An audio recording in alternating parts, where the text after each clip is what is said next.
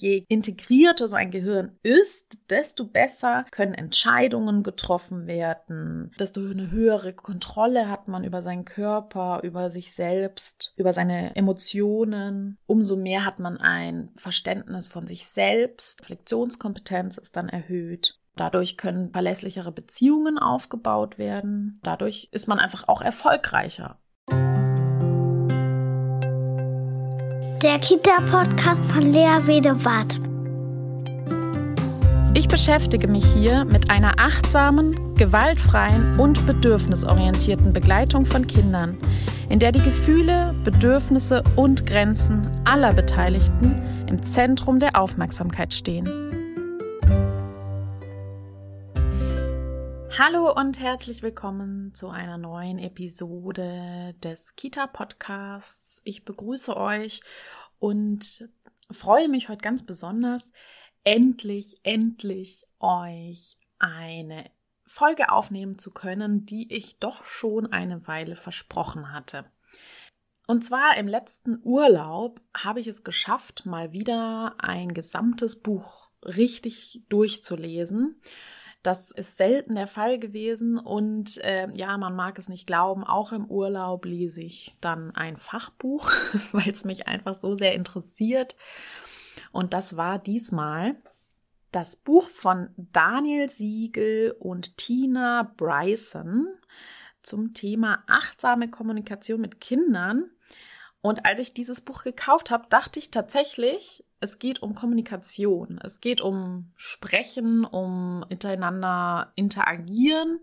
Und darum geht es zwar im weitesten Sinne schon, aber eigentlich geht es um was ganz anderes, nämlich, und das ist der Untertitel, das sieht man dann erst auf den zweiten Blick, revolutionäre Strategien aus der Hirnforschung für die gesunde Entwicklung der Kinder. Und das heißt, dieses Buch handelt von der Hirnforschung, weil Daniel Siegel ist nämlich ein Neurowissenschaftler.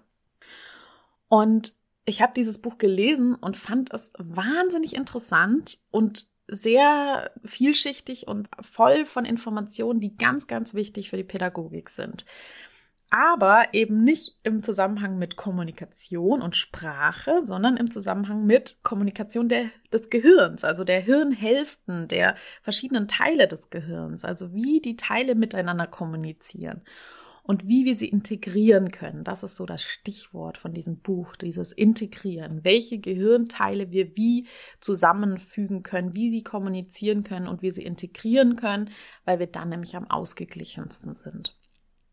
Und deswegen soll es heute in dieser Folge um, ja, wenn man so möchte, Erkenntnisse der Hirnforschung gehen. Anhand dieses Buches von Daniel Siegel und Tina Bryson. Ja, und dabei wünsche ich euch jetzt einfach ganz viel Spaß. Ja, starten wir mal mit dem Inhaltsverzeichnis. Wenn man nämlich ins Inhaltsverzeichnis schaut, dann ähm, gibt es eben verschiedene Bereiche, die Daniel Siegel und Tina Bryson da sich anschauen.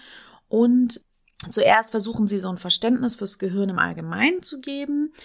Es geht immer eben um diese Integration, also welche Hirnteile miteinander gut kommunizieren müssen oder sollen, damit es uns gut geht. Also damit wir glücklich sind, damit wir ja am gesündesten, am glücklichsten sind, bedeutet es immer, wenn eben gewisse Hirnteile gut zusammenarbeiten. Und das erste sind eben, ist eben die linke und die rechte Gehirnhälfte. Wenn die gut zu, miteinander kommunizieren können, dann finden wir wieder in unsere Mitte, dann sind wir ausgeglichen und landen nicht im Chaos und nicht in der Erstarrung. So nennt das, nennen das die Autoren. Es gibt eben ein ganz wundervolles Bild in diesem Buch. Das ist ein Boot, also ein, ein Mensch, der schwimmt in einem Boot auf einem Fluss in der Mitte. Und in der einen Seite, wenn man auf die eine Seite rudern würde, würde man ins Chaos rudern. Und wenn man in die andere Seite rudern würde, würde man in eine Erstarrung rudern. Und die Idee ist sozusagen immer wieder, egal welche Bereiche man sich jetzt anschaut, nicht ins Chaos zu versinken und nicht in die Erstarrung zu kommen und immer wieder die Kommunikation zwischen den Hirnteilen hinzubekommen, um das integrieren zu können und wieder in einen glücklichen Balancezustand zu kommen. Ja, und das ist eben als erstes dann eben die linke und rechte Gehirnhälfte, dann das obere und untere Gehirn. das kennen viele unter Amygdala, also Emotionsgehirn und rationales Gehirn, also präfrontaler Kortex, also oben und unten, dass die beide gut miteinander kommunizieren können. Dann geht es darum, Erinnerungen wieder hochzuholen. Also das ist das vierte Kapitel. Da geht es darum, Erinnerungen und das, was eben tief in uns äh, verankert ist, was wir als Erlebnisse in Verknüpfungen, Gehirnverknüpfungen abgespeichert haben, eben wieder hochholen, um das wieder in Geschichten zu rekapitulieren, um es dann auch zu integrieren. Ne? Also das ist ja das, was zum Beispiel in Psychotherapien teilweise stattfindet, dass traumatische Erlebnisse hochgeholt werden, dann wird darüber ganz viel erzählt, das ähm, kriegt man auch mit bei Kindern, wenn die irgendwie einen schlimmen Sturz erlebt haben oder so, dann hilft es ihnen unglaublich und das machen sie auch von sich aus, ähm, einfach nochmal erzählen und nochmal erzählen. Und dann geht man damit drauf ein und sagt, ja, stimmt, ne, da bist du so hingefallen und oh, du hast, du hast schrecklich geweint, es hat dir so weh getan, ne? Ja, ja, und dann erzählen die Kinder und erzählen. Und das kommt ganz oft. Und das ist so wichtig, dass wir dann darauf eingehen, weil dann machen sie das nämlich automatisch, dass sie nämlich wieder diese Erinnerungen hochholen, um dann sie zu ordnen und zu integrieren eben. Ne? Ja, und dann gibt es eben die Ebene des Ichs, dass sozusagen die Autoren darauf schauen, was gehört alles zu uns selbst, also was gehört zu unserem Selbst. Und da schauen sie eben auf so ein Rad, ähm, also das stellen sie als so ein Rad dar, auf dem sie darstellen, welche Teile alle zu uns selbst gehören. Und gehen sie eben da auf das Thema Achtsamkeit, wenn man so möchte, ein. Also Mindset, dieses bewusst zu sein über sich selbst und was gerade in einem passiert. Ja, und schlussendlich geht es um das sechste Kapitel und das ist dann die Ich-Wir-Verbindung. Da geht es dann nochmal um das Selbst und dann auch der Austausch mit anderen Menschen. Also wie man da in Interaktion gehen kann und was da dann im Gehirn passiert. Ja, das ist jetzt mal so eine kurze Zusammenfassung, würde ich sagen was so der Schlüssel und die Hauptaussagen dieses Buches sind. So, ja, dann fangen wir wieder von vorne an. Erstes Kapitel, was geht's, um was geht's im Gehirn? Und die Hauptaussage ist eigentlich dieses Thema Integration. Also, dass immer wieder das Ziel angestrebt wird oder unser Gehirn versucht immer wieder in eine Balance zu kommen, in den Mittelpunkt zwischen Chaos und Erstarrung und da immer wieder alles das, was stattfindet und die Gehirnteile, die verschiedenen Aktivitäten zu, äh, ja, zueinander zu bringen. Also nur zu fühlen und ähm, in einem reinen Gefühlschaos zu sein, bringt uns nicht so weit und auch nur in Gedanken zu sein und nur rational, das bringt uns nicht so weit. Und genau, und Integration heißt einfach, wenn alle Gehirnteile gut zusammenarbeiten können, da keine Blockaden im Gehirn sind, dass alles relativ gut koordiniert ist und ähm, gleich schwingt und ja, und die, die Gehirnteile, die Aktivitäten so ausgeglichen sind. Und wenn das eben nicht der Fall ist, bei Kindern zum Beispiel, dann sieht man das halt sehr schnell. Also wenn Kinder nicht integriert sind, dann, ja, dann werden sie von ihren Emotionen überwältigt. Es wirkt konfus, chaotisch, Wutausbrüche, Aggression, Trotzanfälle oder Erstarrung, völlige Erstarrung. Also das ist wieder dieser Fluss, den ich gerade vorhin erklärt hatte. Ähm, sie sind nicht im Zwischenfeld, in der Balance, sondern entweder im Chaos oder in der Erstarrung. Ja, und die Autoren schreiben eben, dass ein integriertes Gehirn eben viel mehr in der Lage ist, also viel zu erreichen, gut auszukommen, gut leben zu können und auch konstruktiv und äh, erfolgreich zu sein, als wenn nur die einzelnen Teile arbeiten würden.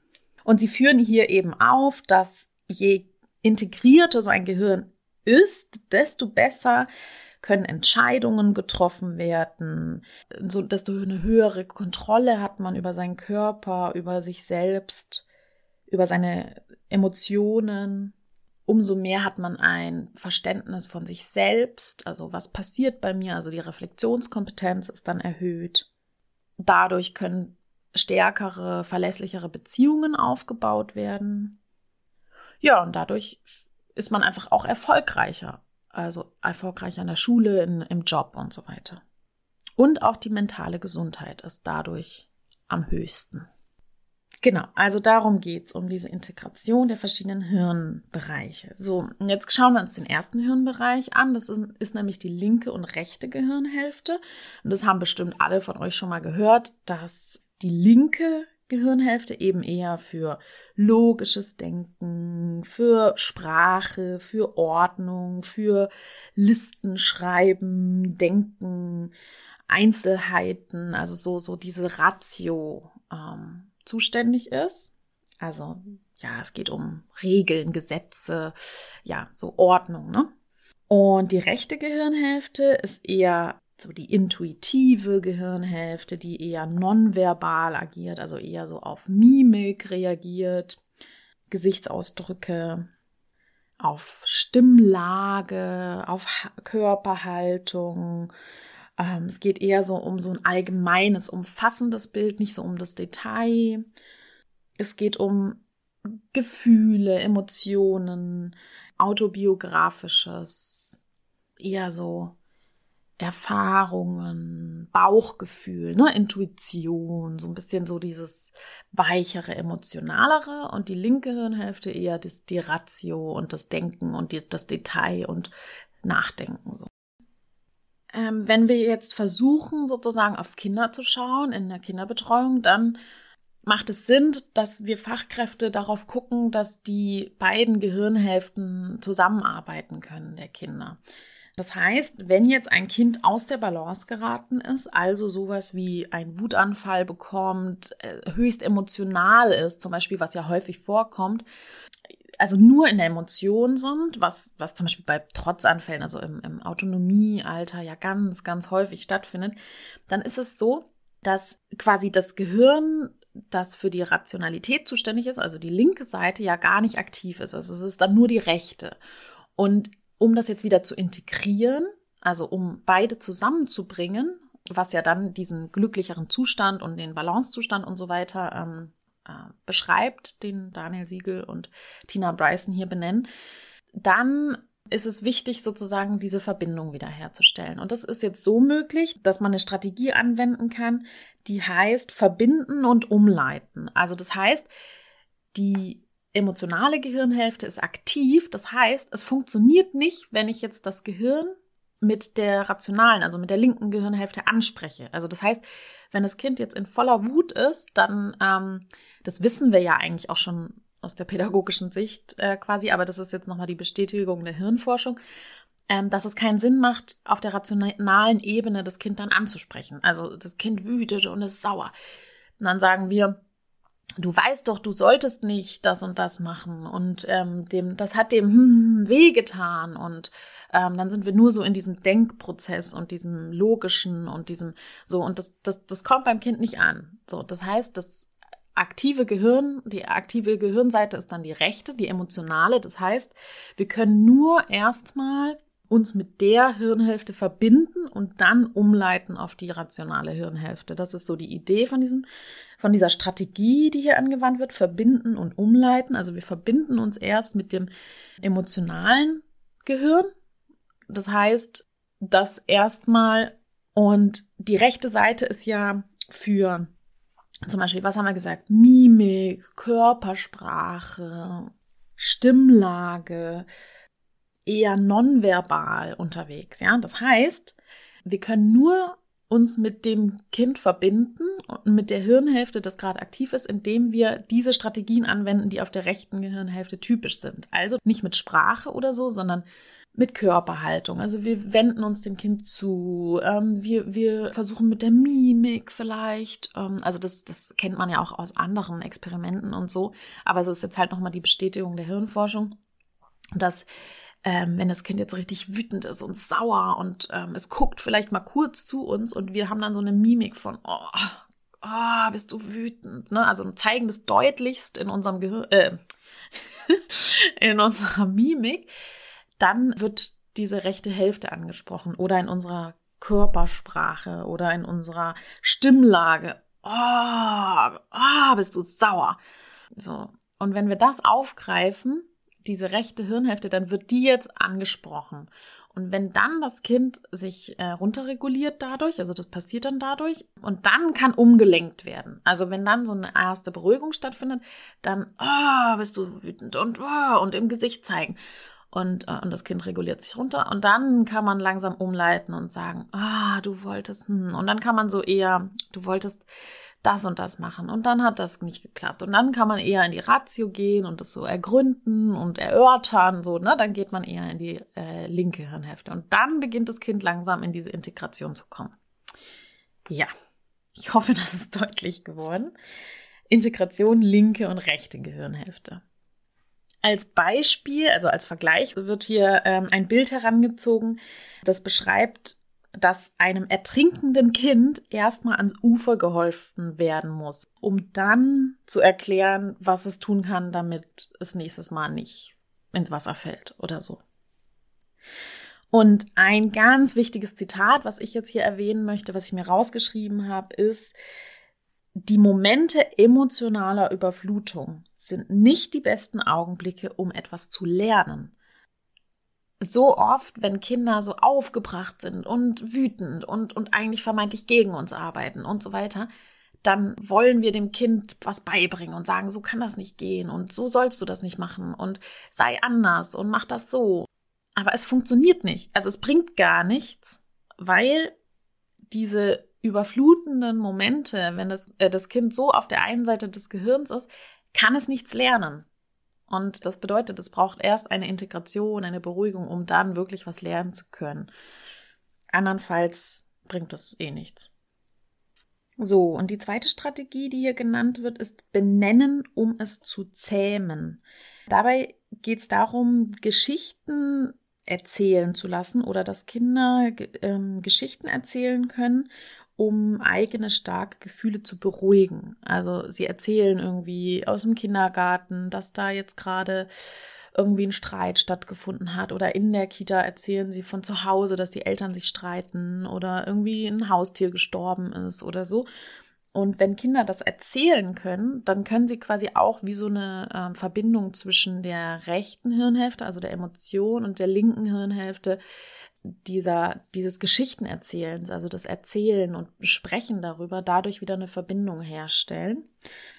Und solche großen Emotionen, also auch Traumata zum Beispiel, können durch so eine Aktivierung der linken Hirnhälfte ähm, verarbeitet werden.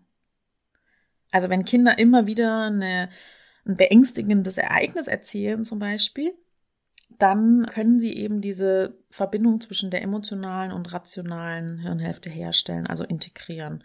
Und deswegen ist auch eben Tagebuch schreiben oder äh, etwas dazu malen oder ja, so ein Ereignisbuch zu basteln. Also was ist passiert? Also was ist das, was das Kind so sehr beschäftigt? Und darüber ein Buch zu äh, gestalten, das dann die Ereignisse aufschlüsselt und darstellt, das ist so unglaublich hilfreich, damit das Kind das integrieren kann, was es erlebt hat und verstehen und einordnen.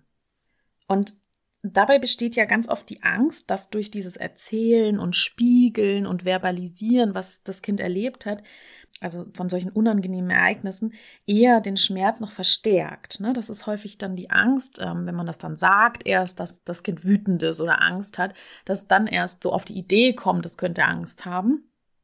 Aber Daniel Siegel widerlegt das halt und sagt, nee, das ist ganz wichtig, um das rauszuholen, damit es integriert werden kann. Also es hilft, das Erlebte mit dem Gefühl und den Erinnerungen und so weiter eben das alles einordnen zu können und zuordnen zu können. Und deswegen ist das ganz wichtig. Und dazu habe ich ein Zitat aus dem Buch. Zeigt die Wissenschaft, dass durch das Benennen oder Bezeichnen unserer Gefühle die Aktivität der emotionalen Kreisläufe in der rechten Hemisphäre beruhigt werden. Also, wenn wir die Gefühle benennen, bedeutet das, dass das System sich beruhigt. Und deshalb ist es so wichtig, anstatt Gefühle abzulehnen, ähm, was hast du dich so, ähm, heul nicht rum, bock nicht rum, ähm, oder was sitzt du denn in der Ecke, ähm, die dahinterliegenden Gefühle zu benennen ach, du schämst dich gerade, weil wegen dem Konflikt vorhin oder hm, also das man weiß es ja auch nie so genau, aber zumindest so das Gefühl, was man vermutet, zu verbalisieren und zu benennen. Ja, und der nächste Teil geht darum, dass Daniel Siegel, und das finde ich schon sehr spannend, das Gehirn als Haus bezeichnet mit oberen und unteren Etagen. Und jetzt erklärt er sozusagen, wie das Gehirn integriert sein kann, indem die verschiedenen unteren und oberen Ebenen zusammenarbeiten. In der untersten Ebene der Hirnstamm, die mittlere Ebene, das limbische System, also wo Gefühle und so weiter produziert und ähm, kontrolliert werden und letztlich dann die oberste Etage vom Haus, um das dann auf dieses Haus zu übertragen, wo der präfrontale Kortex sitzt, also unser denkendes Gehirn, das ähm, rational Entscheidungen treffen kann und planen kann und Emotionen kontrollieren und steuern kann. Und Daniel Siegel baut es eben äh, visuell wie so ein Haus auf, in dem eben in der untersten Ebene eher so also auch das Reptiliengehirn genannt, nur so ähm, Reflexe und sowas ähm, gesteuert werden, also atmen, blinzeln und so weiter. Und ähm, auch Überleben und ähm, Kampfflucht und sowas, ne? Und also eher so aus unseren Impulsen heraus. Das ist auch der Teil, der ähm, da ist, wenn die Säuglinge geboren werden und dann nach und nach bildet sich dann das der Gefühlsteil aus und und ganz oben dann das denkende Gehirn. Also bei Daniel Siegel heißt es dann das obere Gehirn. Das entwickelt sich dann erst später aus. Ja, so Grundschulalter und noch etwas länger meistens, bis das dann ausgereift ist. Und er sagt eben, dass das untere Gehirn verbunden ist mit einer mentalen Treppe zum oberen Gehirn.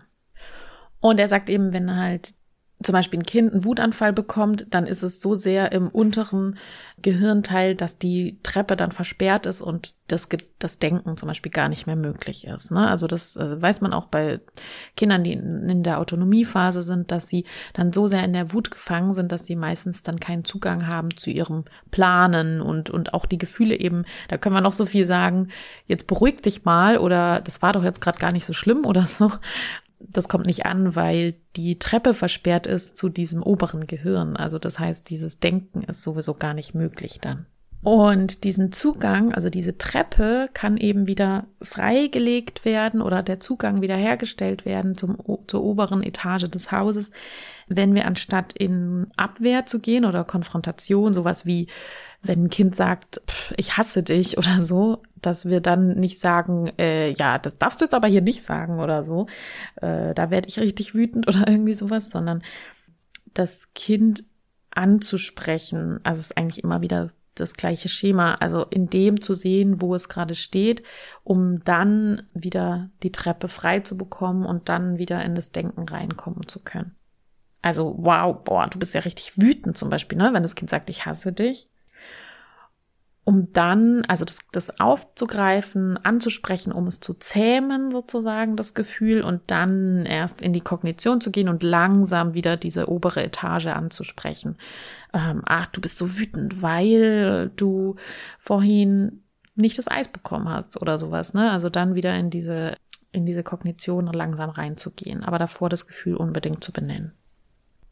Daniel Siegel spricht auch immer wieder an, dass es ganz, ganz wichtig ist, den präfrontalen Kortex ähm, herauszufordern und den zu entwickeln, weil das ist ja quasi der Gehirnteil, der am meisten und am längsten braucht, um sich zu entwickeln. Und das ist auch der Gehirnteil, der dafür sorgt, dass wir am meisten emotional, sozial kompetent sind und der, das funktioniert halt wie ein Muskel, ne? Also so ein Gehirn, das Gehirn funktioniert wie ein Muskel und umso häufiger wir sozusagen diesen obersten Teil der Kinder ansprechen, ähm, umso mehr können sie den auch ausbilden. Also immer wieder Kinder dann auch in Konflikten anzuregen, selber drüber nachzudenken, ja, jetzt habt ihr hier den Konflikt und ihr ärgert euch beide ja und, und was können wir jetzt tun? Also gar nicht so viel Vorschläge geben, sondern eher immer wieder zu überlegen und herauszufordern, ja, was, welche Möglichkeiten gibt es denn jetzt? Also wann immer es möglich ist, schreibt Daniel Siegel, ist es halt wichtig, Dilemmata und so weiter nicht sofort und Herausforderungen nicht den Kindern sofort abzunehmen, weil dann nimmt man ihnen die Chance, diesen, dieses denkende obere Gehirn herauszufordern und weiterzuentwickeln. Ja, und das obere Gehirn kann eben herausgefordert werden, indem Entscheidungen selbst getroffen werden von den Kindern, indem die Gefühle benannt werden, dass sie merken, wie die Emotionsregulation möglich ist, was eigentlich ihr Anliegen war, was sie anstatt dessen tun können. Immer wieder herausgefordert zu werden, sich in andere hineinzuversetzen. Oder auch ähm, zum Beispiel, wenn die Kinder älter sind, mit ihnen zu philosophieren, moralische Themen zu debattieren und so weiter. Ne? Also das ist alles das, was ähm, das den präfrontalen Kortex anregt. Ja, und jetzt möchte ich noch kurz auf diesen kleinen, kleinen Teil im Gehirn nochmal eingehen, die Amygdala, die ja das Schalt, die Schaltzentrale ist für die, für die Gefühle. Und da sind wir auch schon auf, drauf eingegangen in dem in der Podcast-Folge Emotionsregulation. Aber an der Stelle nochmal, was Daniel Siegel schreibt im Buch, wie die Amygdala beruhigt werden kann. Also wenn äh, dolle Wut da ist, Ärger, ähm, Zorn. Was, was da auf jeden Fall helfen kann, ist auf jeden Fall Bewegung. Also Bewegung beruhigt die Amygdala. Oder auch so plötzliche Veränderungen, also so, wenn wir plötzlich einen Witz dann machen oder so, so, so Interventionen, die so komisch wirken, zum Beispiel. Das kann die Amygdala beruhigen. Was auch hilft tatsächlich, ist, wenn wir eine Minute einfach nur lächeln, also die Mundwinkel nach oben ziehen, weil das dem Gehirn vermittelt, ähm, ja, du bist gut drauf. und dann verfliegt die Wut und der Ärger. Tiefes Atmen beruhigt das Nervensystem. Ja, und ähm, einfach ins Spiel zu gehen, also Spaß zu haben. Also wenn das Kind sich nicht anziehen will, äh, ein Spiel daraus zu machen oder so, ne? Und, und einzusteigen in das Spiel. Äh, ach, du willst dich nicht anziehen, okay. Dann machen wir jetzt eine Anziehstraße oder irgendwie ein, ein Anziehmemory oder ähm, solche Dinge, ne? Also ins Spiel zu gehen, anstatt zu befehlen und zu fordern. Ja, und das gleiche gilt ja für uns Erwachsene auch dass wir zusehen können, dass unser obere und untere Gehirn, dass das auch integriert ist. Also wenn wir merken, dass wir wütend werden und das in uns hochkocht, dann gibt es da eben auch so Exit-Strategien, die wir nutzen können, um dann auch die Amygdala zu beruhigen und nicht nur in Kampf und Flucht und Erstarrung zu geraten. Ne? Daniel Siegel benennt natürlich dann die Atmung, tiefes Atmen aber auch zum Beispiel die Hände hinter dem Rücken halten, Mund zukneifen. Anscheinend werden da so Muskelpartien angesprochen, die dann irgendwie zu einer Entspannung führen. Warum auch immer, das kann ich jetzt nicht gerade sagen, aber steht zumindest in dem Buch. Situation zu verlassen, also zu sagen, ähm, ich brauche mal kurz ein paar Minuten, ich gehe jetzt mal zwei Minuten raus und dann bin ich wieder da. Yoga, Dehnungen, eben auch in die Bewegung zu gehen. Ne? Also das gilt ja bei Kindern wie Erwachsenen, welche Exit-Strategien man da wählen kann. Und ja, die Emotionsregulation und das Nervensystem ähm, beruhigt zu halten, das ist eben auch eine Sache, die auch Erwachsene noch nicht können. Ne? Also die flippen auch aus, wenn die Kinder dann eben nicht das machen, was man möchte und so weiter. Deswegen rufe ich manchmal zu Bedacht auf und zu sagen, hey, warum verlangen wir das immer wieder von den Kindern, wenn wir das selber auch gar nicht immer hinkriegen? Ja, und jetzt kommt noch ein Kapitel, das mir ganz, ganz doll am Herzen liegt. Da geht es um implizite Erfahrungen. Implizite und explizite Erfahrungen, die wir gemacht haben und die sich eben in unserem Gehirn manifestieren, weil sie eben mal sinnvoll waren und mal geholfen haben, eine Situation zu klären oder da gesund aus einer Situation rauszukommen. Und diese impliziten Erinnerungen, das sind eben Unbewusste Erinnerungen und explizite Erinnerungen sind die, die uns bewusst sind. Und implizite Erinnerungen haben wir ganz, ganz, ganz, ganz viele unter der Wasseroberfläche und wir wissen es oft nicht, aber das sind die, die unsere momentane Wahrnehmung beeinflussen, weil sie immer wieder diese Autobahn im Kopf, die damals gebildet wurde, immer wieder hochkommt in bestimmten Situationen, die ähnlich sind. Und Daniel Siegel sagte auch, dass unsere Vergangenheit wirklich unsere Gegenwart und unsere Zukunft deswegen beeinflusst, wie wir sie wahrnehmen und so weiter und wie wir dann handeln, weil das im Gehirn einfach abgespeichert ist. Und die Erfahrungen in der Vergangenheit haben eine starke Wirkung darauf, wie wir zukünftig Situationen verstehen, interpretieren, empfinden und wie wir dann handeln letztlich. Und auch hier geht es eben wieder um das Integrieren dieser Elemente im Gehirn. Und Daniel Siegel schreibt, und Tina Bryson, die benenne ich immer gar nicht, aber ähm, genau, das sind ja die beiden, dass man diese impliziten Erfahrungen, also die unbewussten Erfahrungen aus der Vergangenheit eben nur integrieren kann, indem wir sie uns bewusst machen. Und nur wenn wir sie uns bewusst machen, dann können wir sie integrieren. Das ist ja das wie mit dem Tagebuch schreiben oder also wenn wir drüber reden. Deswegen wollen wir auch über viele äh, Erlebnisse reden, damit wir dann eben sie integrieren können. Das Problem ist natürlich, dass wir da viele Momente eben gar nicht ins Bewusstsein holen können, aber wir können unsere Trigger beobachten. Also in welchen Momenten gehen wir an die Decke? In welchen Momenten handeln wir ja unverhältnismäßig emotional? Und darauf zu gucken, ähm, was hat das mit mir zu tun, welche Erfahrungen stecken dahinter, um die dann aufzuarbeiten. Ja, das ist natürlich schwierig, aber es hilft auf jeden Fall oder ist sehr sinnvoll, wenn Fachkräfte offen sind da für Reflexion und sich mit sich selbst auseinanderzusetzen. Weil eben alle unsere Erfahrungen implizite Erfahrungen sind, die im Gehirn gespeichert sind und die man nicht immer unbedingt gesund sind für die Interaktion mit den Kindern auch. Ganz wichtig finde ich, dass wenn Kinder zum Beispiel traumatische Erinnerungen schon erlebt haben, dass sie häufig noch ganz von alleine davon berichten und erzählen. Ich habe einen Sohn, der ist zwei Jahre alt und der hat sich ganz, ganz, ganz doll erschrocken an Silvester. Und das hat ihn so doll mitgenommen mit den Krachern und Böllern, dass er bis jetzt, also ein halbes Jahr danach, trotzdem immer noch täglich davon erzählt. Jetzt könnte man sagen, ja, da gehe ich drüber hinweg, ja, ist doch nicht so schlimm, ach ja, mh, ja, das war doch toll, Silvester oder sowas. Aber ich kann auch das als eine Bewältigungsstrategie verstehen oder eine Strategie, um etwas zu integrieren und das aufgreifen und sagen, ähm, ach, die Kracher und da hast du Angst gehabt, ne? Und das hat dich erschreckt und ja, und zu wissen, er konnte es eben nicht einordnen und das, das sitzt einfach tief und wir haben dann die Chance, über das Gespräch und das Ernstnehmens und so weiter, ihm zu helfen, das wieder zu integrieren und zu bewältigen. Als Erwachsene haben wir es natürlich dann schwerer, weil das schon so tief sitzt und nie aufgearbeitet wurde, zum Beispiel, dass wir dann manchmal nicht so gut rankommen. Also wenn Kinder oder auch wir Erwachsenen immer mehr über uns wissen und unsere impliziten Erfahrungen uns bewusst machen können, dann sind das wie so Puzzleteile, die wir dann so zusammensetzen können und eine Struktur dann in unserem Kopf entwickeln können, die dann auch einfach Sicherheit gibt und wir dann zufrieden wieder sind und in unserer Mitte.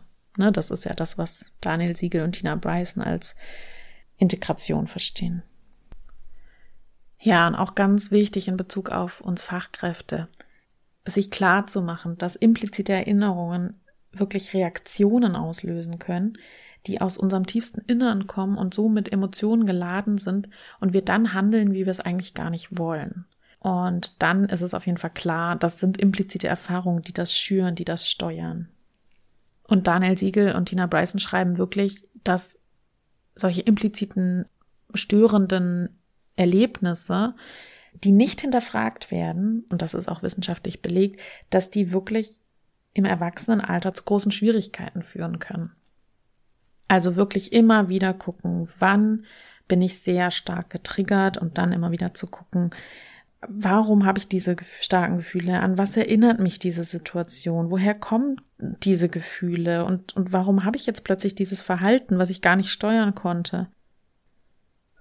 So, und das Letzte, auf das ich jetzt noch eingehen möchte, das mir auch sehr geholfen hat, ist jetzt das fünfte Kapitel, die Vereinigten Zustände des Ich. Und da geht es ganz viel um unser Selbst, um das, was wir selbst sind. Und wer sind wir denn? Sind wir unsere Gefühle und unsere Gedanken? Oder wer sind wir? Wer, wer bin ich? So, ne? Also darum geht es ganz viel und da die einzelnen Teile des Selbst zu integrieren. Also es geht wieder ums Integrieren und da genau hinzuschauen. Und da streifen die Autorinnen das Thema der Achtsamkeit. Also es geht um Mindsight, also Achtsamkeit in sich reinschauen und sich klar zu werden, ich bin einfach nur. Ich bin, ohne ein Aber, ohne eine Bedingung, ohne alles. Ich bin einfach und ich bin so, wie ich bin. das ist schwer zu formulieren. Ja, das ist ganz spannend. Das wird hier in dem Buch an einem Rad dargestellt und in der Narbe, in der Mitte bin ich einfach. Und am Rande, am, am Rad, in den einzelnen Fugen sind sozusagen verschiedene Elemente, die unser Sein ausmachen, die wir aber nicht sind. So wird es hier dargestellt. Also zum Beispiel unsere Gedanken, unsere Gefühle, unsere Träume, unsere Körperempfindungen, Wahrnehmungen und eben die Erinnerungen, also die impliziten und expliziten Erinnerungen. Und all das gehört zu uns selbst, aber wir sind es nicht. Denn wir sind einfach nur in dieser Welt, genauso wie Kinder. Sie sind einfach da. Und was dann kommt, ist dann zum Beispiel plötzlich ein Gefühl. Und hier wird es so deutlich nochmal zu sagen, wir können den Kindern vermitteln, wenn das Gefühl kommt, dann ist das eine Reaktion, dann ist das ein Auslöser für etwas und das möchte etwas transportieren und sagen, aber du bist es nicht. Das wird vorbeigehen. Das, das, lass es, lass es sein, lass es sein. Du, du bist das nicht. Du kannst wieder zur Mitte in die Narbe zurückkommen, also die, äh, in, die, in das Zentrum des Rats, also in dein Zentrum, weil du bist sowieso, ob die Gefühle da sind oder nicht. Genauso auch das Denken. Das ist ja auch was, was in der Meditation ähm, ganz viel angewandt wird. Ach, ein Gedanke kommt, ja, dann lass ihn weiterziehen, lass ihn fortziehen. Ähm, ich hatte das immer in meinem Yoga-Kurs. Setze ihn auf eine Wolke und lass ihn weiterziehen. Den Gedanke, weil du bist nicht der Gedanke. Der wird zwar produziert und erstellt, aber du bist nicht der Gedanke, sondern du denkst diesen Gedanken. wird der Unterschied klar? Das ist auch sehr stark aus dem Bereich der Achtsamkeit. Also es kann für Kinder und für Fachkräfte hilfreich sein, sich klar zu machen, ich fühle oder das sind meine Gefühle, aber ich bin nicht diese Gefühle. Also in der Sprache könnte man vielleicht dann auch einen Unterschied machen zwischen du bist wütend und du fühlst dich wütend. Wobei ich das auch nicht mache, also das ist nur nochmal, um das halt deutlich zu bekommen, welche Unterschiede wir da uns selbst und den Kindern vermitteln können. Also du bist nicht traurig, sondern du fühlst dich traurig. Und da diesen kleinen Unterschied zu haben. Von Gefühle habe ich zwar, aber das bin ich nicht. Und die Idee ist eben nicht, sie dann wegzuschieben, sondern sie dann eher annehmen zu können. Und aus dieser Bewertung rauszukommen. Um diese Mindset, diese Achtsamkeit mehr üben zu können für sich selbst und auch mit den Kindern, können wir sozusagen diese Neuronen, Verbindungen immer mehr aufbauen, indem wir da einfach immer mal wieder die Aufmerksamkeit hinlegen. Also mit den Kindern zu sagen, so, spürt mal in euch rein, ganz in Ruhe, durchatmen und dann ähm, so, was, welche Körperempfindungen hast du gerade? Wo, also so Körperreisen zu machen und wie fühlt sich dein Körper an? Zum Beispiel auch wenn du wütend bist, wenn du traurig bist, wo, wo spürst du das im Körper? Also da einfach an die verschiedenen Außenseiten dieses Rades mal hinzuspringen und hinzuspüren. Ah, was denkst du gerade? Was ist das, was, was du denkst? Und dann aber wieder zurückzukommen in die Mitte und zu sagen, ja, ich bin, ich bin, das ist jetzt unabhängig von meinen Gedanken. Und das in allen möglichen Bereichen zu üben. Ja, welche Erinnerungen hast du? Was ist da passiert? Okay, das, das ist passiert, das sind deine Erinnerungen und dann wieder zurück. Das bin aber nicht ich. Ich bin einfach. Und das gleiche mit den Gefühlen. Ah, das ist das Gefühl. Spüren dich rein. Wie fühlt sich das Gefühl an und so weiter. Und wieder zurückzukommen in die Mitte. Ja, und auch ähm, den Kindern immer wieder zu sagen, Gefühle kommen und gehen. Sie sind einfach da und dann sind sie irgendwann wieder weg. Und tatsächlich nennt Daniel Siegel hier auch eine Zahl, nämlich 90 Sekunden ist ungefähr die übliche Zeit, in denen wir bestimmte Gefühle haben und dann ziehen sie wieder weiter, wenn wir nicht gerade in eine Bewertungsschleife reinkommen. Also, Sie schreiben hier in dem Buch, aber es ist auch wichtig, dass Sie Gefühle als das erkennen, was sie sind, vorübergehend und veränderlich. Also Gefühle der Angst, der Scham, der Wut und so weiter, wenn wir da ein ausreichendes Mindset, eine Achtsamkeit mit uns haben, sind diese Gefühle auch veränderlich. Indem wir sagen, ja, sie sind da, wir können sie anerkennen und dann können wir sie vielleicht sogar auch lenken. Und wenn Kinder und Fachkräfte, Erwachsene eben wissen, ja, das ist, sind die Teile meines Selbst und die habe ich und die kann ich vielleicht auch einzeln betrachten, dann ist es eher möglich, sie anzunehmen, wertzuschätzen. Ja, sie sind da, ähm, aber das bestimmt nicht mein Wert oder wer ich bin, sondern ich bin so oder so. Und dann, wenn Kinder auch lernen, diese einzelnen Elemente des Selbst wahrzunehmen und achtsam damit umzugehen, dann lernen sie auch, genauso wie wir Erwachsenen, ähm, sie steuern zu können und sie auch aktiv verändern zu können. Also letztlich geht es darum, die verschiedenen Teile des Selbst außen am Rad zu integrieren und zu verstehen als zugehörig zu mir selbst und gleichzeitig als Elemente, die zu mir gehören, aber dass ich selbst bestimmen kann. Wo möchte ich jetzt meine Achtsamkeit und meine Aufmerksamkeit hinlenken? Was da eben auch hilft, ist bei Angst zum Beispiel den Kindern oder auch uns selbst ja zu üben, positive Bilder im Kopf zu kreieren zum Beispiel. Ne? Also äh, beim Zahnarzt mache ich das immer. Wenn ich dann Angst habe auf dem Zahnarztstuhl und der Bohrer kommt, dann versuche ich mich in ein karibisches, an einen karibischen Strand zu beamen. Oder eben mir vorzustellen, wie ich danach dann mir ein Croissant und einen Kaffee hole oder so. Also quasi schon zu visualisieren, wie ich das geschafft habe, zum Beispiel. Ne?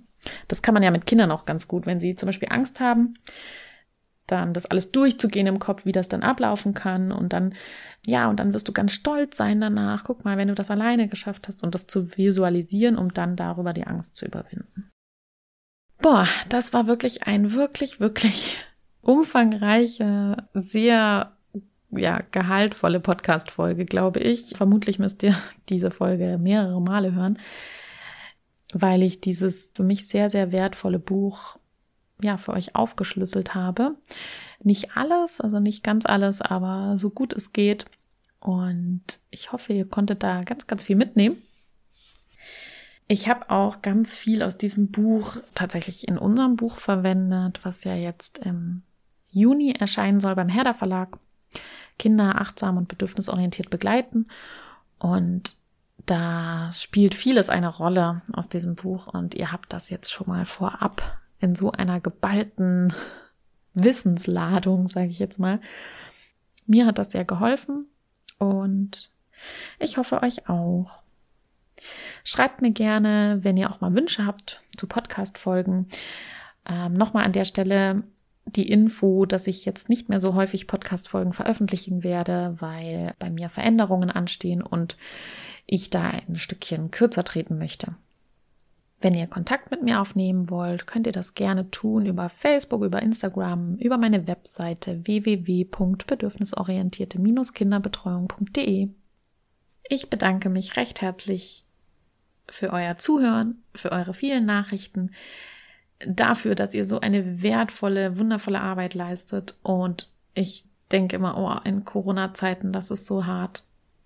Ich bekomme auch immer wieder die Nachricht, dass ihr so viel tun wollt in euren Einrichtungen und doch immer wieder auf Granit beißt und es für euch herausfordernd ist.